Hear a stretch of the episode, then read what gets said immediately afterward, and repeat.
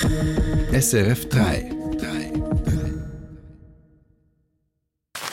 Die andere Presseschau.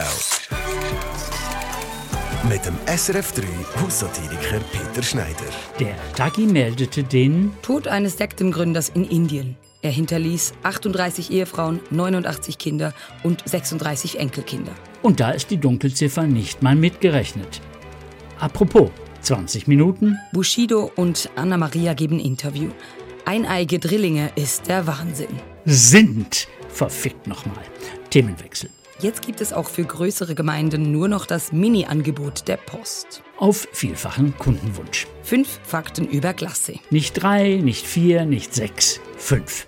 Darum solltest du ab sofort doppelt so viel Klasse essen. Follow the science. 15 Jahre Haft für Kannibalen. Er zerstückelte seine Mutter, verpackte sie in Tupperware und aß sie auf. Darum ist es so wichtig, seinen Kindern schon frühzeitig Grenzen zu setzen.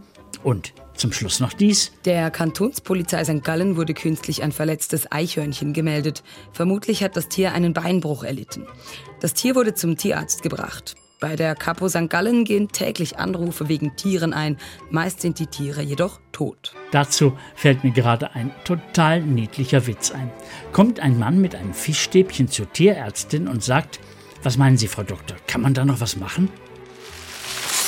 Mehr Presseschau mit dem Peter Schneider, immer online und als Podcast. Unter Comedy auf srf3.ch.